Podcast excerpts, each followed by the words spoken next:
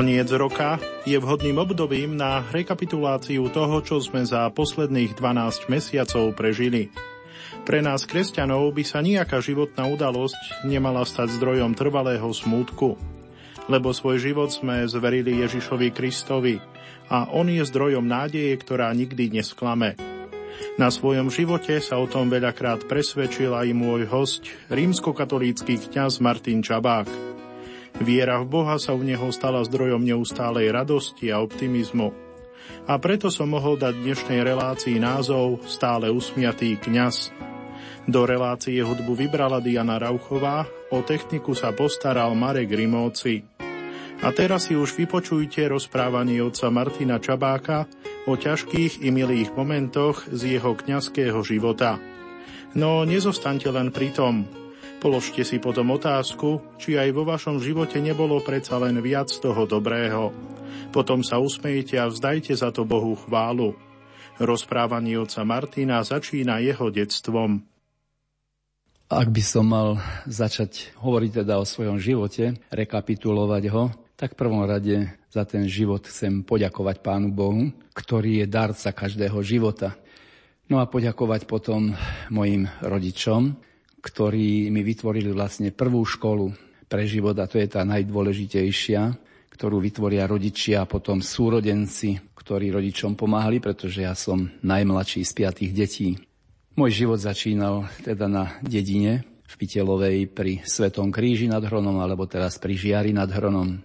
Na začiatku, keďže je Silvestra a zvykneme na Silvestra v takom radosnejšom, možno aj veselšom tóne spomínať, pretože rok celý má dvanásť mesiacov a každý mesiac má nie len dvanásť, ale možno dvadsať, možno aj sto radostí a možno aj toľko bolestí.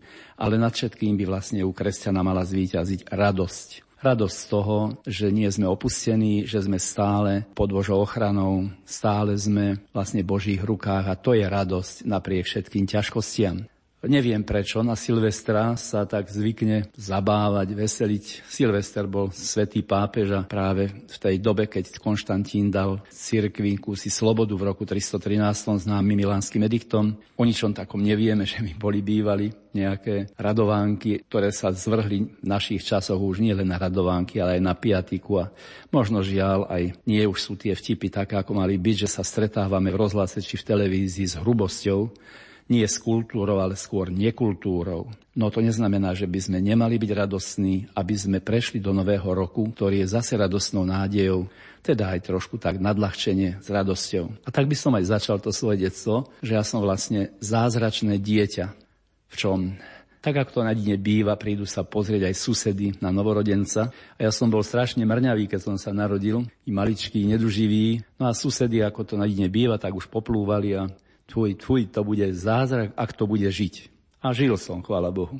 Takže v tomto zmysle môžem tak povedať tak nadľahčenie, že zázračné dieťa. Napokon každý život je zázrak. Zázrak Božej lásky, ktorá je spojená s láskou rodičov. Život teda som začínal tak rozvíjať na dedine a prešiel som všetkými školskými reformami. Po štvrtej triede ľudovej sa tedy mohlo ísť, kto chcel, teda študovať ďalej na gymnázium osemročné. Práve v ten rok, keď som ja bol po štvrtej triede ľudovej, sa to zmenilo, že prvé štyri triedy gymnázia sa zrušili a chodilo sa do tzv. Mešťanskej školy štyri roky, ale po piatom ročníku ľudovej. Takže po piatom ročníku potom som chodil do školy mešťanskej v Kremnici a po jej skončení som sa hlásil na gymnázium, čiže tie zvyšné štyri triedy, kvinta, sexta, septima, oktáva. Začal som teda ešte ako v gymnáziu, v kvinte, ale zase po roku to zmenili na jedenásťročku, takže som maturoval na jedenásťročnej strednej škole. A tam sa vlastne už začína aj moja ďalšia cesta, to bola cesta ku kňazstvu.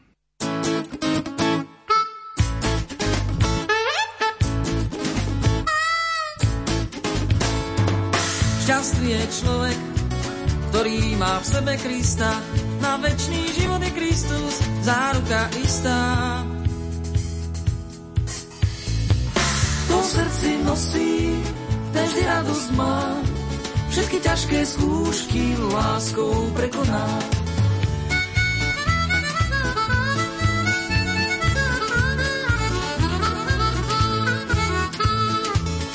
za ním aj ty. Snaž sa ho lepšie spoznať, aby si o ňom mohol svedectvo vydať. Po srdci nosím, ten vždy radosť má. Všetky ťažké skúšky láskou prekoná.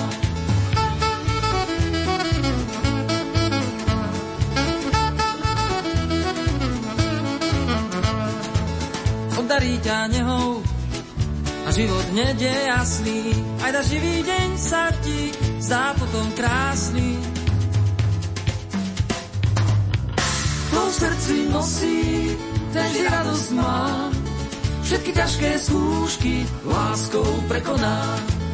Kto v srdci nosí, ten vždy radosť má. Všetky ťažké skúšky láskou prekoná.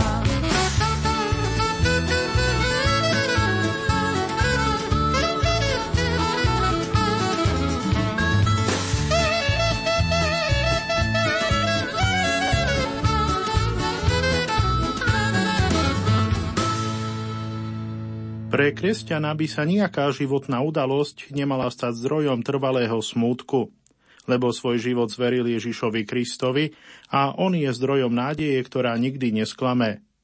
Nech aj rozprávanie duchovného otca Martina Čabáka nás upevní v presvedčení, že prežiť život s Kristom sa oplatí.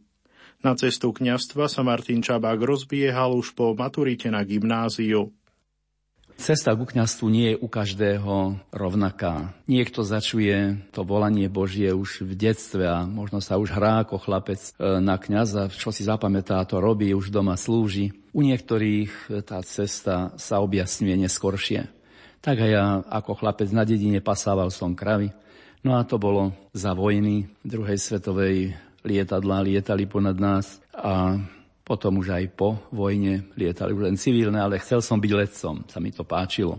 Potom, keďže som mal čas pri kravách, čítal som knihy, rozličné knihy. Náš pán farár, ktorý bol u nás, tak nám dosť tak dával čítať žiakom knihy a to bolo veľmi dobre. Sme nemali čas na hlúposti, ale niečo rozumného a tak som hodne čítal po mne o utrpení niektorých ľudí. A keďže rodičia od začiatku nás vychovávali svojim príkladom až potom slovom, hoci neštudovali pedagogiku, ale vedeli, čo je opravdivá pedagógia v praxi. Najprv príklad, potom výklad. A toto, že oni sa vedeli tak obetovať, aj pre nás, ale aj pre druhých, že radi pomáhali, bez toho, aby nám to hovorili, to vlastne aj v nás deťoch tak zostalo, sa upísalo do našich srdc. A chcel som teda pomáhať ľuďom, tak moja ďalšia méta bola byť lekárom, pomáhať trpiacim ľuďom. Potom som čítal o misiách. A tam som sa dočítal, ako ľudia trpia v treťom svete, či to už bola Latinská Amerika, Ázia, Afrika. A tak som mal túžbu byť misionárom. Potom samozrejme som tak zistil, že za komunizmu, ktorý už začínal tedy ľudovou demokraciou a tak ďalej, starší to poznajú, nebolo možné, aby sme my išli von, však rehole zrušili, vypustiť niekoho von z hraníc, to znamenalo nikdy sa nevrátiť, ale nepúšťali. Tak som videl, že to je nie cesta pre mňa a teda chcem byť kňazom. A celkom sa to vlastne už tak dovršilo, pol roka až pred maturitou, ale aké zaujímavé, diabol nespí, diabol nie je rozprávka a všemožne sa snaží tú cestu pokaziť tomu, ktorý sa na takúto cestu chystá.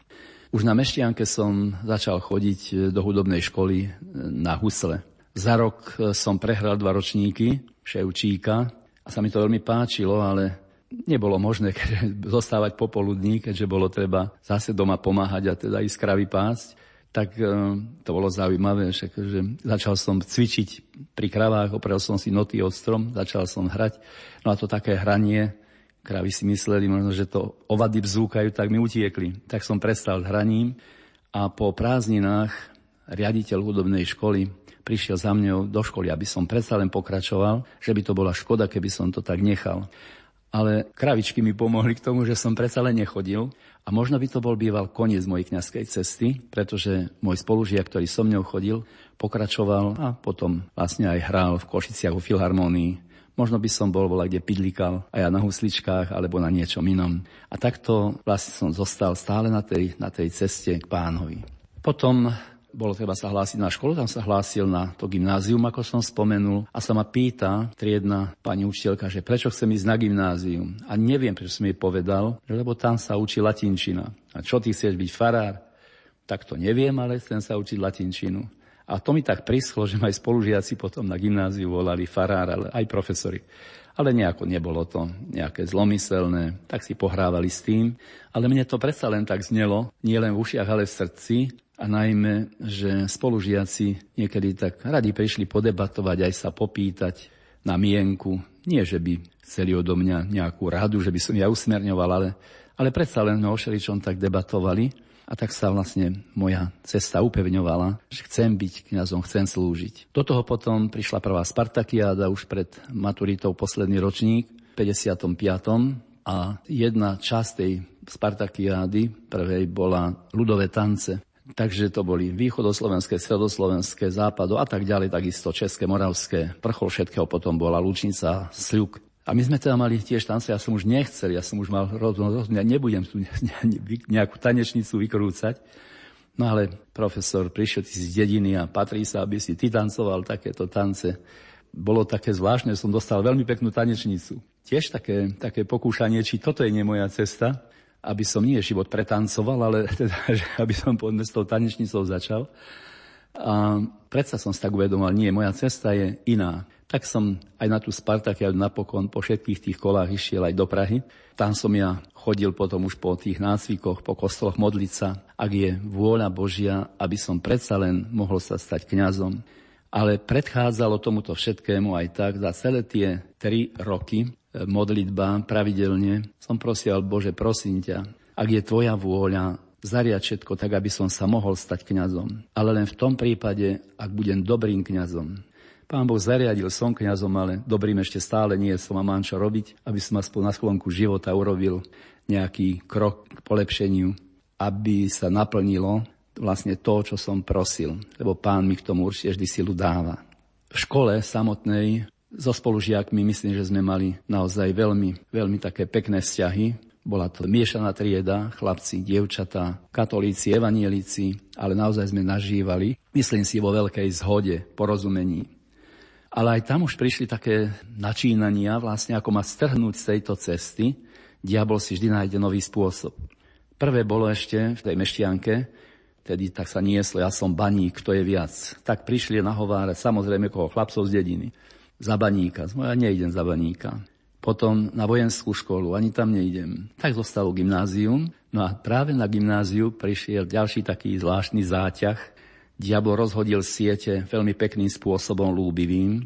Prišiel ten posledný ročník pred maturitou, náčelník okresnej vojenskej správy, a zavolal ma riaditeľ školy, že mám tu takú veľkú ponuku, aby som išiel teda na dôstojnícku vojenskú školu. No ja už som bol teda pripravený, ja pôjdem na teológiu, takže musel som to nejako vyhovoriť, pretože možno už tí mladší nechápu, čo bolo za komunizmu, ako sa to všetko tak zbiehalo, takého pozorovania, kto sa ako chová. Už sme tedy nemali náboženstvo, sa zrušilo na stredných školách, sledovali nás stále, vedeli, kto chodí do kostola. Tak sme boli pod takým drobnohľadom. Táto vízia, so všetkými výhodami, ktoré mali na tej vojenskej škole, tá ma mala nejako tak strhnúť, spochybniť na mojej ceste ku kňazstvu. Som bol odhodlaný, ale predsa len prišiel ten náčelník a áno, to by bolo tak pre vás a mohli by ste hovoriť nie. Hľadal som vyhovorku, že ja by som išiel na vojenskú, ale jedine na medicínu do Hradca Králového. To som vedel, že na tú sa dostávali len takí komunistickí synkovia, pretože bola špičková univerzita a mali, mali aj veľmi dobré výsledky naozaj v práci. No a vedel som, že tam sa nemôžem dostať, pretože nikto z našich rodín v komunistickej strane nebol ani nechcel byť, tak bude mať pokoj. No aj hovorí náčelník, že kdeže sme nedostali ani jednu prihlášku na tú školu. No a po dvoch týždňoch prišiel a volá ma riaditeľ školy, poď, mám pre teba prekvapenie. A keď som videl náčelníka, už som vedel, že bude zle. Hovorí tak, aby ste vedeli, že som na vás myslel, ja som tú prihlášku jednu pre vás vybavil na tú medicínu. No tak mi vyrazilo dých, teraz čo poviem chytro. A som hovorím, no ale moji rodičia povedali, že ani na vojenskú žiadnu, ani na medicínu. Tak ma vyrazil riaditeľ z riaditeľňa, chudák mal pravdu, pretože on sa tak snažil, aj ten dôstojník. A ja som takto to vlastne zmietol zo stola. No ale som odišiel spokojný, že týmto som to vlastne vybavil.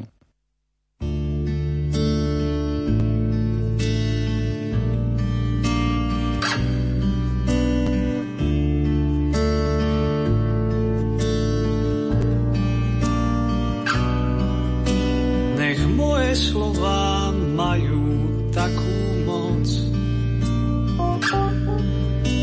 nech moje ruky ako jeho sú.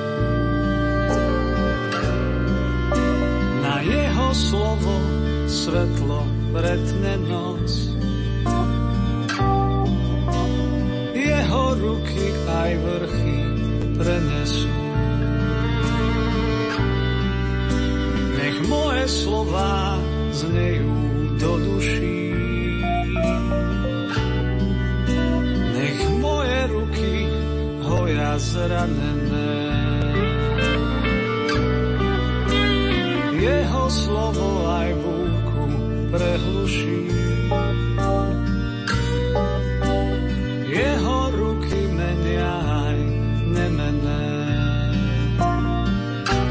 Chcieť byť ako on, zázrak mimo svír, len byť zázrakom, byť výnimočný.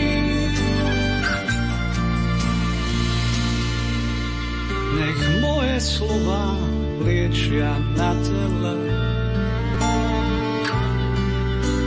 nech moje ruky robia zázraky. Na jeho slovo žije zomrelé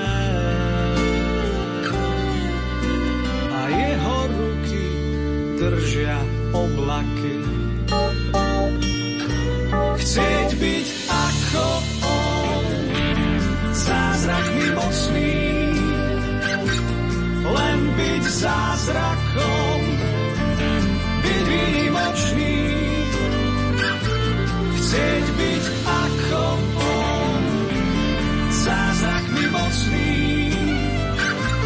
len byť zázrakom, byť výnimočný.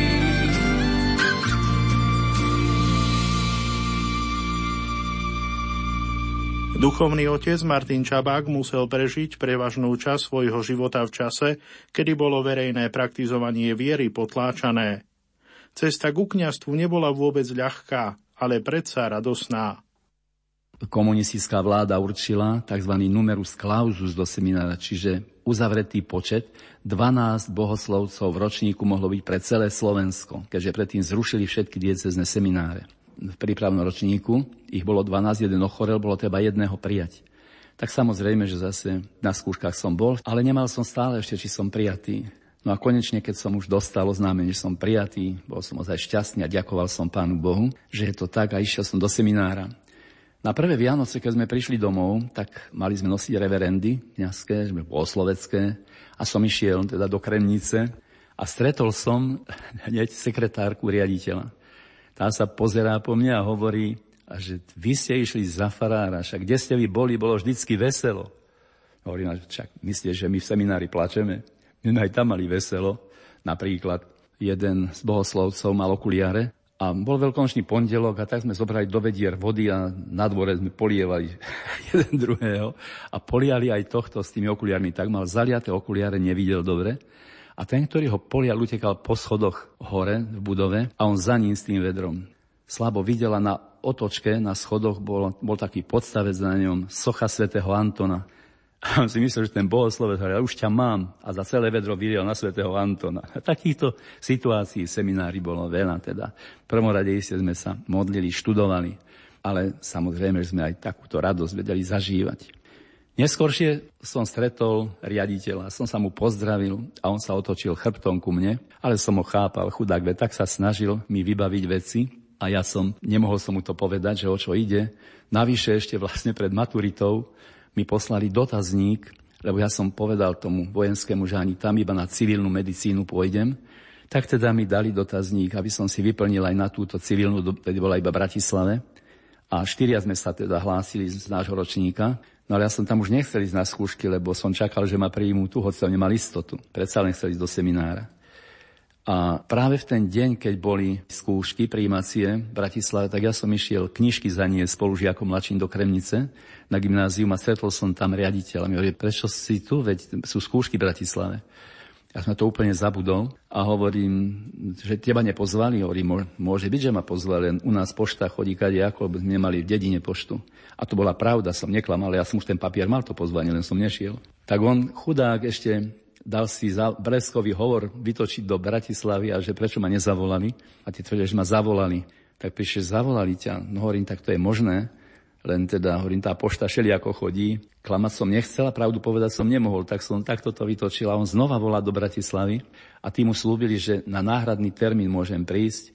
Na ďalší deň, čo som tiež teda nešiel. No a teraz vidí mňa takto, tak zrejme, že bol chudák taký z toho dojatý. Ale po desiatých rokoch, keď sme sa stretli, už maturanti, teda už každý zamestnaný ide, tak sme spomínali všeličo. Ja som toto spomenul, ako som musel kľúčkovať, keď som chcel ísť na teológiu. A to už sme boli takí spriatelení aj s profesormi, aj s nimi. On hovorí, dobre si urobil, že si nepovedal. Nebol by si mohol zmaturovať.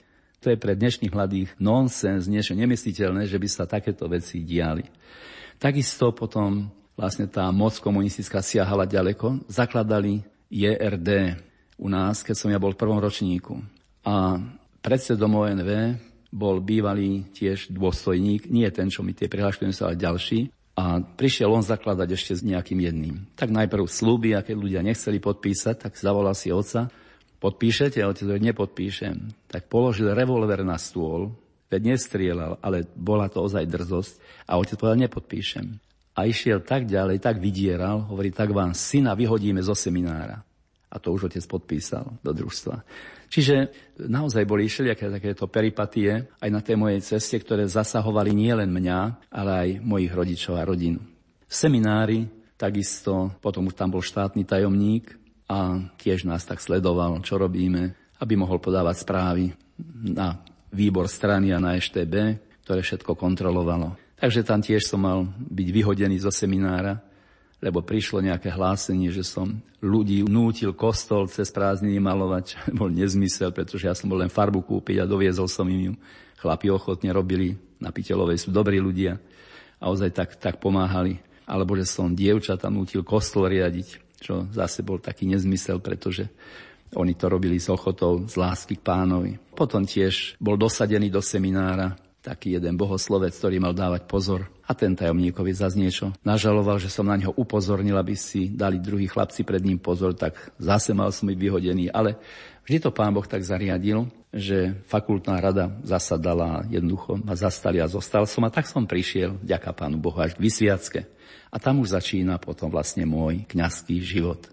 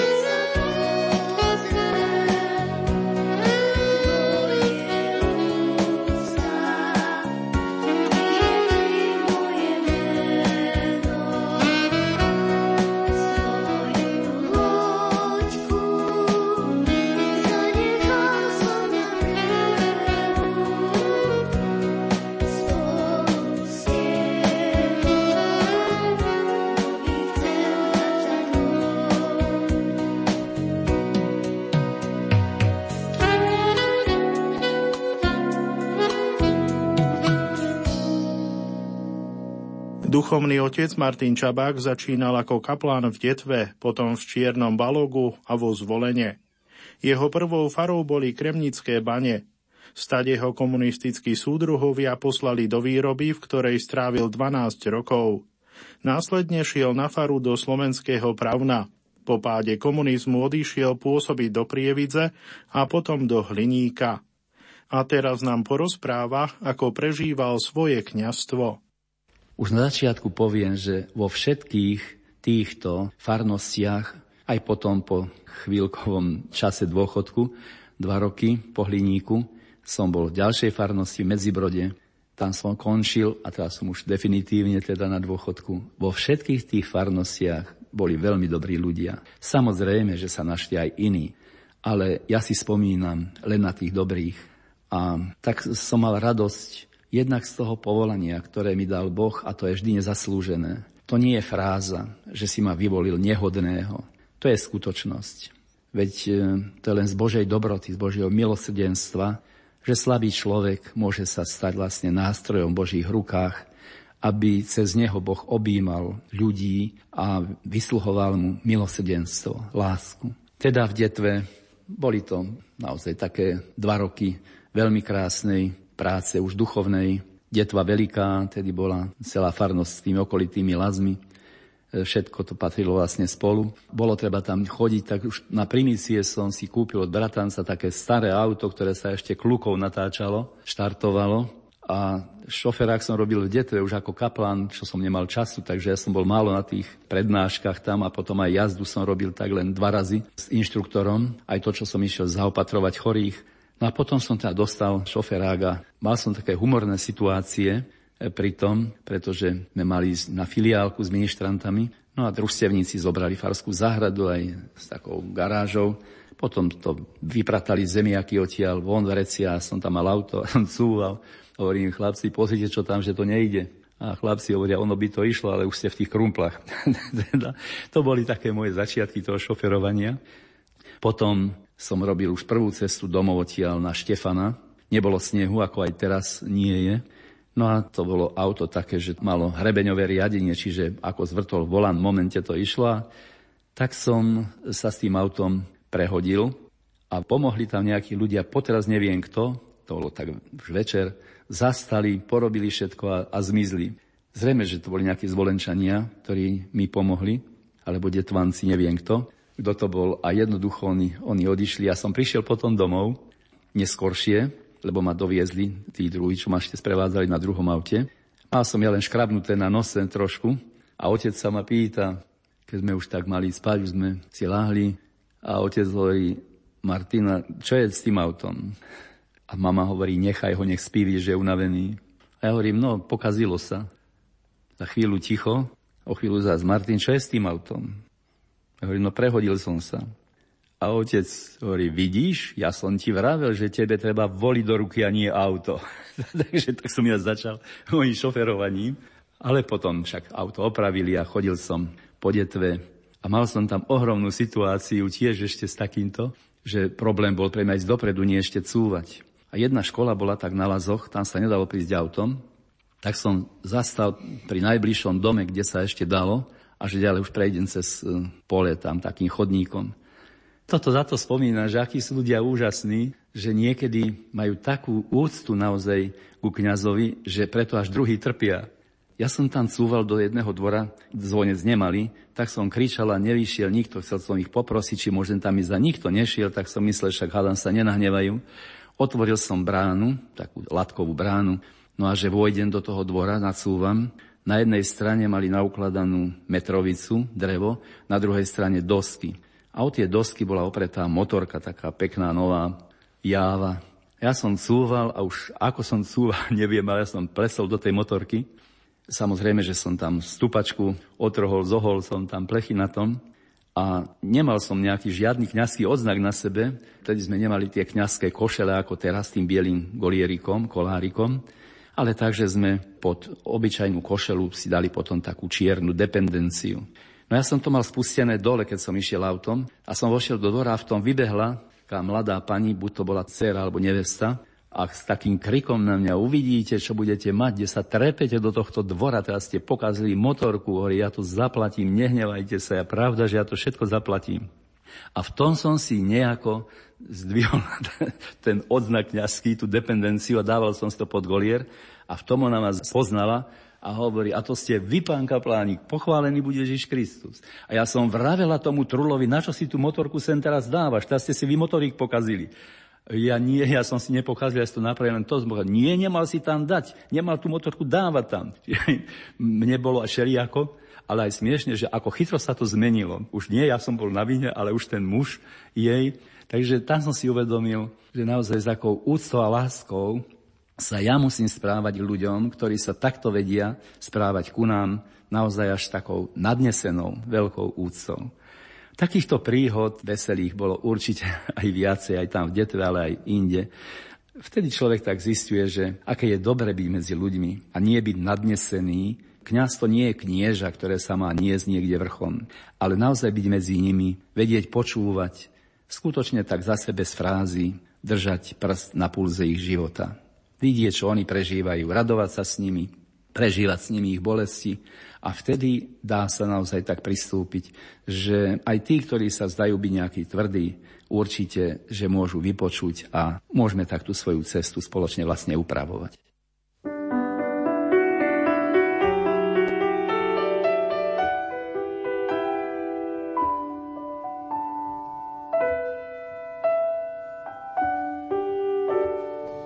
Jasaj na chválu Božiu celá zem a s radosťou slúžte Pánovi. S plesaním vstupujte pred jeho tvár a zvelebujte jeho meno. Jasaj na chválu Božiu celá zem a s radosťou slúžte Pánovi. S plesaním vstupujte pred jeho tvár a zvelebujte jeho meno. On je náš Boh, on je náš Pán, sme jeho ľud a jemu patríme. Jasaj na chválu Božiu celá zem a s radosťou slúžte Pánovi. S plesaním vstupujte pred jeho tvár a zvelebujte jeho meno. Jasaj na chválu Božiu celá zem a s radosťou slúžte Pánovi. S plesaním vstupujte pred jeho tvár a zvelebujte jeho meno. On je náš Boh, náš Pán, sme jeho ľud a jemu patríme.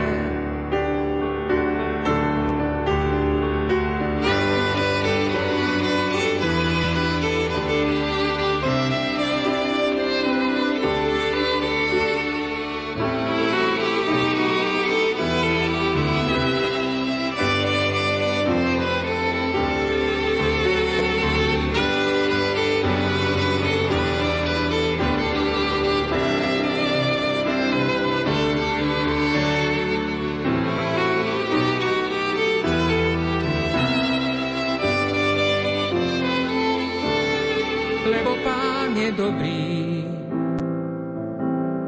a vždy milosrdný a jeho vernosť z pokolenia na pokolenie a jeho vernosť z pokolenia na pokolenie. Za komunizmu, kedy bola cirkev prenasledovaná, sa o kňazov veľmi zaujímala štátna bezpečnosť.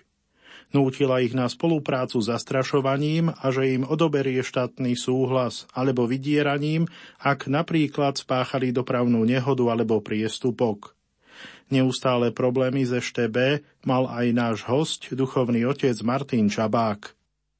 Samozrejme, že neboli aj v Detve nejaké žartovné situácie, ale predovšetkým to bola krásna práca s deťmi, s mládežou, aj s dospelými ľuďmi. Pravda, že aj tam eštebáci sliedili a už keď som bol preložený do Čierneho Balogu, už ma tam pristavili za knihy, ktoré som v Detve požičal čítať, ako veľký prečin, že som im dal náboženskú literatúru. V Čiernom Balogu som mal tiež veľmi dobrého principála, čiže pána farára, ktorého mali ľudia tiež veľmi radí, aj s kaplánmi vytváral vlastne takú jednu rodinu. Vedel tak zažartovať, túto príhodu poviem ohromnú, aspoň jednu z tých mnohých. On bol taký technický typ. Kaplan, keď prišiel ku nemu, pre motorku, to ešte boli začiatky motoriek, tak kúpil si motorku a si tak leští a on sa ho pýta, že a dobre ste to očistili, dobre. A vymenili si aj v pneumatikách a on sa pozerá, akože vymenili v pneumatikách. No však to sa vám tam zosmradí. No skúste zavoniať. No a pravda, že z pneumatiky ten vzduch toto smrdí gumou. Že naozaj, a čo mám teraz robiť? Tak každý týždeň vypustiť a znova napumpovať. A on chudák to robil takto dva mesiace. A prišiel druhý kaplán, že čo robíš? Že vzduch vymenia na pneumatikách. A to ti dopovedal, no že pán farár. No že to som mohol myslieť, už tým bol známy. A on takto udržiaval tiež takouto formou vlastne ešte takého veľmi dobrého ducha tam na fare. A to sa zase prenášalo potom aj medzi ľuďmi, aj v Čiernom Balogu. Bolo čo riešiť. Boli to ľudia, ktorí mali tvrdú prácu, tvrdý život, ale takisto veľmi dobrí ľudia, ako aj v Detve. Odtiaľ som potom išiel do Zvolena, takisto práca s deťmi, tam sa už neučilo náboženstvo štyri roky, to som začal učiť cez všetky problémy, no a už ma potom odtiaľ aj hnali zase ŠTB a cez jedného spolubrata taký odkaz, ak ešte budem čosi robiť s mládežou a s deťmi, tak to bude posledné miesto na Kremnických Baniach a pôjdem do výroby. No ale potom prišli roky šesťdesiate, také trošku odmek, šesťdesiatšesť, sedem, osem, takže tam som zase mohol kľudne pracovať, aj faru sme tam stavali a tam tí ľudia, tí Nemci, ktorí však mnohých vyviezli po vojne a ktorí ešte ostali, takisto boli úžasne pracovití, či muži alebo ženy, naozaj tak pracovali úžasne a tiež tak pekná taká spolupráca, že dalo sa ten vzťah budovať medzi Slovákmi a Nemcami. Aj pri svätých omšiach sa spievalo podne polovička nemecky, polovica spievala slovensky, od polovice tej omše. A medzi nimi tiež taká súhra. Myslím si, že kňaz v takejto situácii má veľkú úlohu, aby zjednocoval, lebo Kristova láska nás vedie do jednoty. A nikdy, aby nejako burcoval proti, alebo teda nejaké vášne nacionálne, aby sa kde pestovali. Odtiaľ potom predsa som len išiel do výroby, a to bolo, keď prišli k nám naši bratranci, Rusi a ostatné vojska, a sa znova tu tak upevnil komunizmus. Takže potom som odtiaľ predsa len putoval do výroby a robil som vo fabrike dvanásť rokov v Žiari nad Hronom v hlinikárni. A tam takisto som mal veľmi dobrých spolupracovníkov, aj dobrých šéfov, ktorí vedeli pochopiť. No a tak potom najprv som robil na zmeny, na tri, čiže aj nočné, aj soboty, nedele.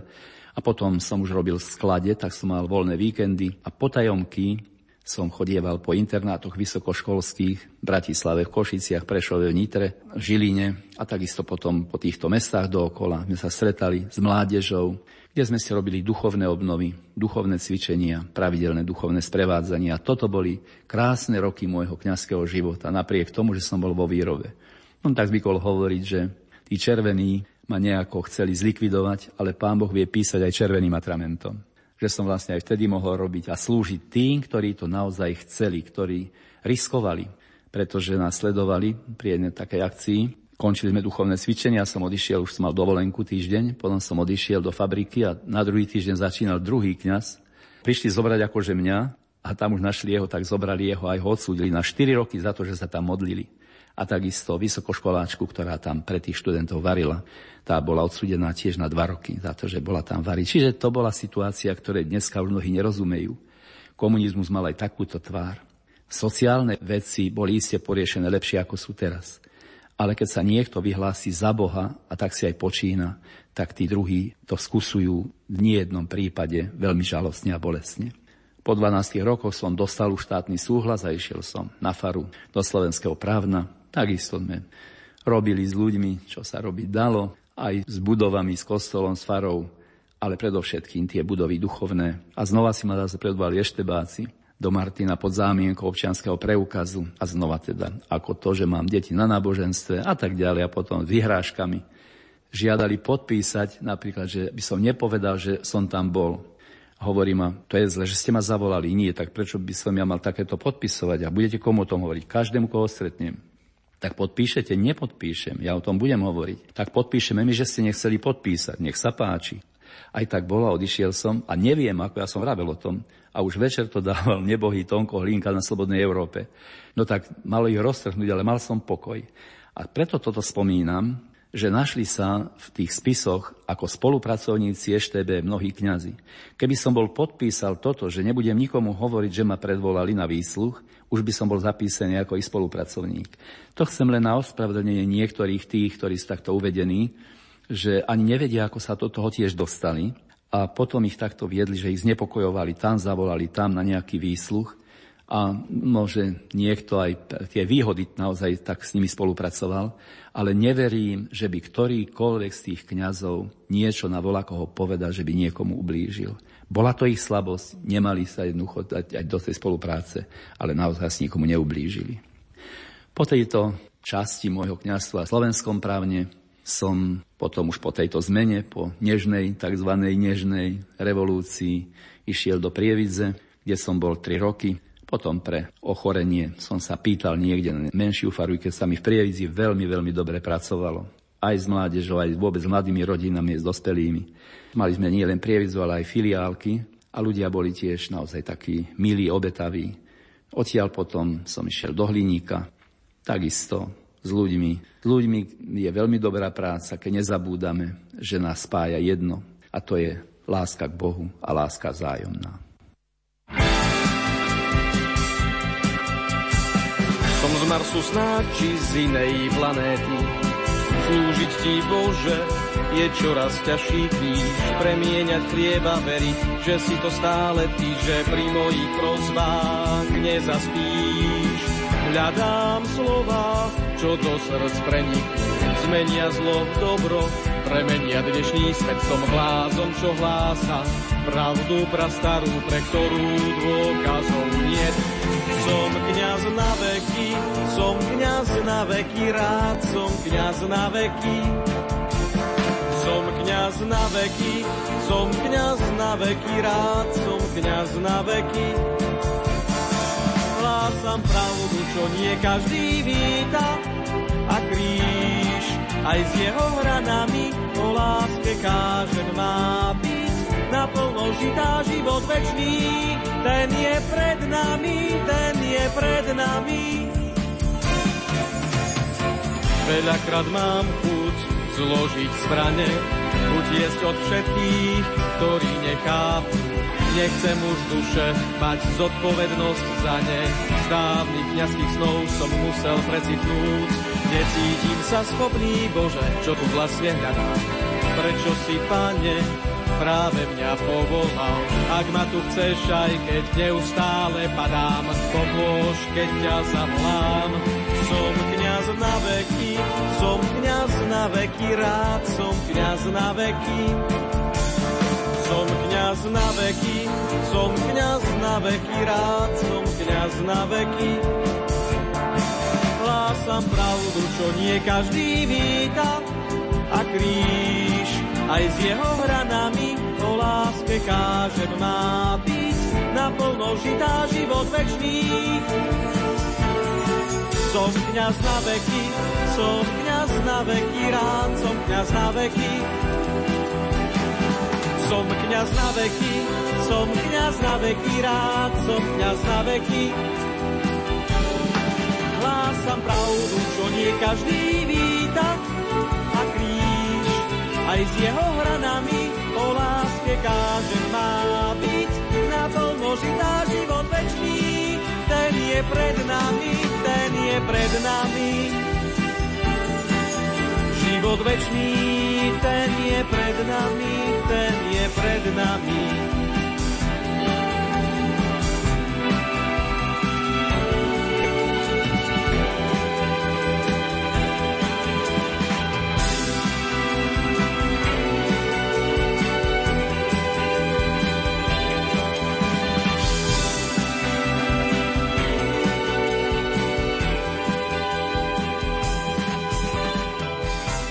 Hliníka som potom išiel na dôchodok, a to do Popradu, pretože som mal Tatry v srdci, keďže sme tam s tou mládežou počas výroby chodievali často cez veľké prázdniny. Tam sme mávali také duchovné obnovy, tam sme sa tak mohli stratiť medzi tými končiarmi tatranskými.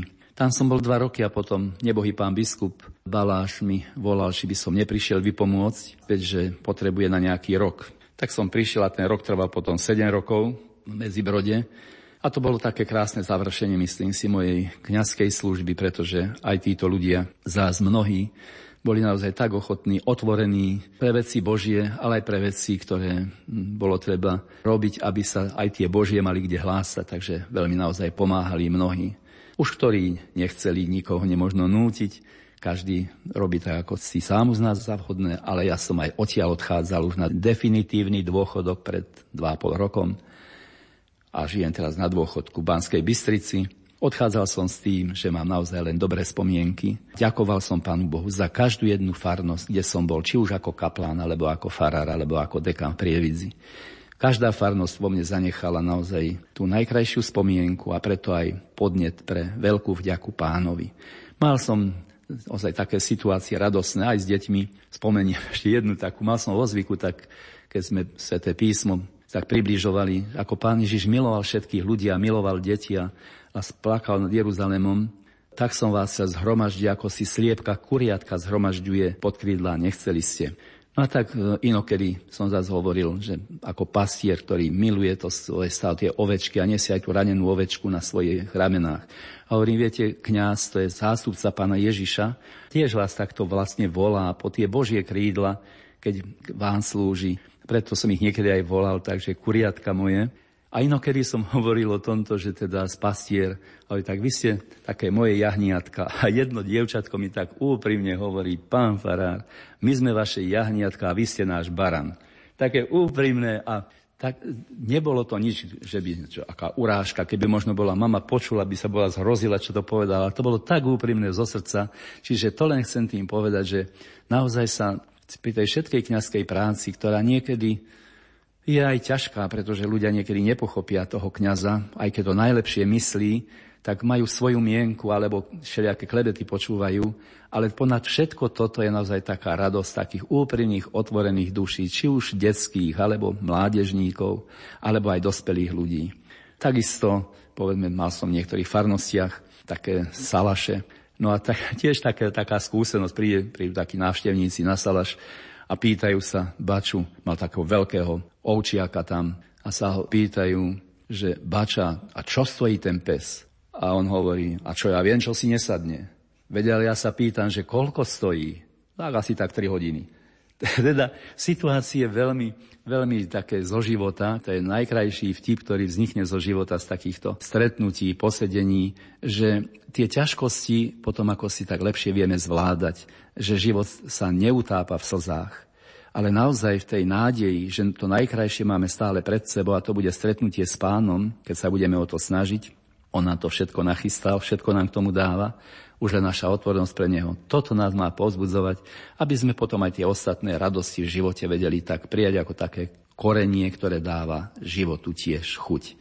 No a teraz na záver nie len Silvestra, ale aj tohto príhovoru na žiadosť otca Jána, ktorý chcel, aby som sa takto prihovoril na Silvestra, tak zhodnotil nielen rok, ale päťdesiatštyri rokov môjho kňazského života a predtým ostatné roky, tak môžem povedať, že prežívam naozaj tieto roky v Banskej Bystrici tiež veľmi radostne a už nemám starosti o tehly a škrydla a všeličo na kostole, na fare, ale no tie duchovné tehličky, ktoré chcem s Božou pomocou klásť na duchovné stavby pre tých, ktorí o to žiadajú, či už sú tu mladí vysokoškoláci, ktorých je tu dosť, alebo ostatní, dospelí, deti. A robím to veľmi rád a mám takisto, teda hovorím, nie len, že rád robím, ale mám z toho radosť, že je toľko krásnych duší. Napriek tomu, aký je teraz svet pomílený, ako ľudia schytávajú všelijaké divé prúdy, ktoré prichádzajú k nám zo západu, z východu, ale na tomto smetisku, akom sa svet teraz pohybuje, vyrastajú naozaj krásne lalie, chlapcov, dievčat, mnohé manželstvá nádherné, kde sa vedia obetovať jeden pre druhého, kde príjmajú s láskou deti a vedia ich vychovávať takisto, ako som povedal na začiatku, podľa správnej normy. Najprv príklad, potom výklad. A ja zo srdca prajem všetkým, aby našli takúto cestu, aby sme všetci, či kňazi, či laici, boli Kristovými vyslancami v tomto svete. Aby sme dávali to, čo dáva on nám. Pravdu, lásku, dobro a pokoj. Milí poslucháči, ďakujem duchovnému otcovi Mariánovi Čabákovi, že prijal pozvanie k mikrofónu Rádia Lumen, aby nás povzbudil svojím slovom o živote prežitom s Ježišom Kristom. Na príprave relácie s názvom Stále usmiatý kňaz sa hudobne podieľala Diana Rauchová, technicky Marek Rimóci a obsahovo náboženský redaktor Ján Krupa. Duchovnému otcovi Martinovi Čabákovi a vám, milí poslucháči, prajeme požehnaný nový rok.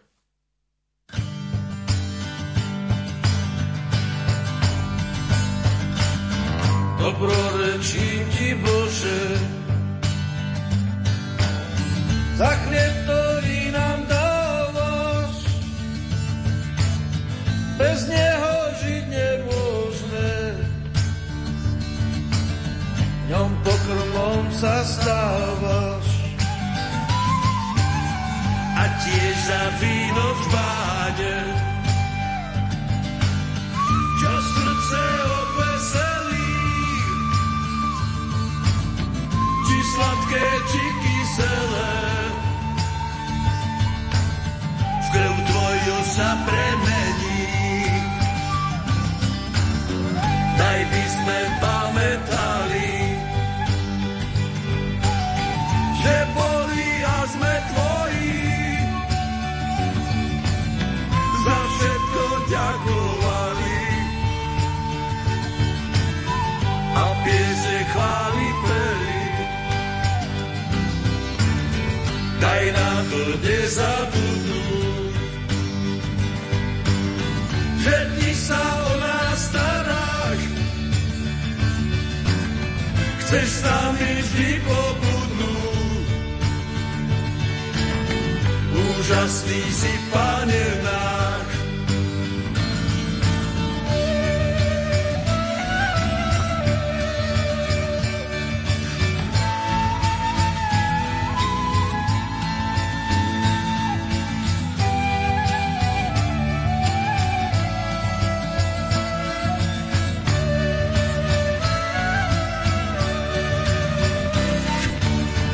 Daj by sme pamätali, že boli a sme tvoji,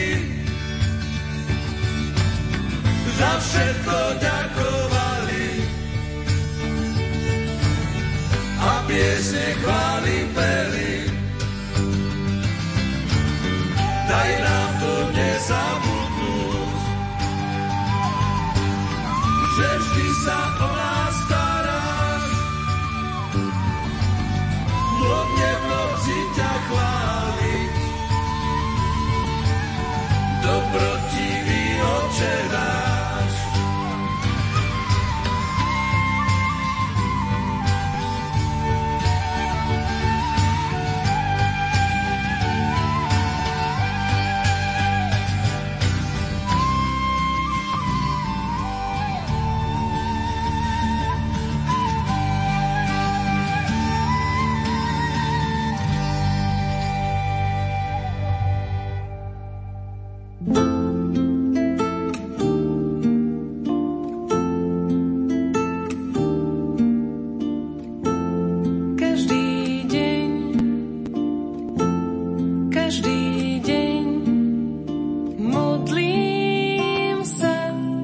Za tri veci len